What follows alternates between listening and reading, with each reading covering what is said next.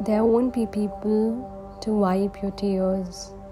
You will have to be there for yourself to wipe your tears. And my dear, it's absolutely okay to cry it out and let your emotions flow. We have such strong notions about crying that if you're crying, you're weak. If you're crying, you cannot handle your emotions or you cannot do things in your life. That's why you're crying. But I believe it's absolutely okay to just cry and let it all out. But it's also important to once you have cried, get up and get going, my dear. Crying is kind of a part of life, and it's absolutely okay to cry and let it flow.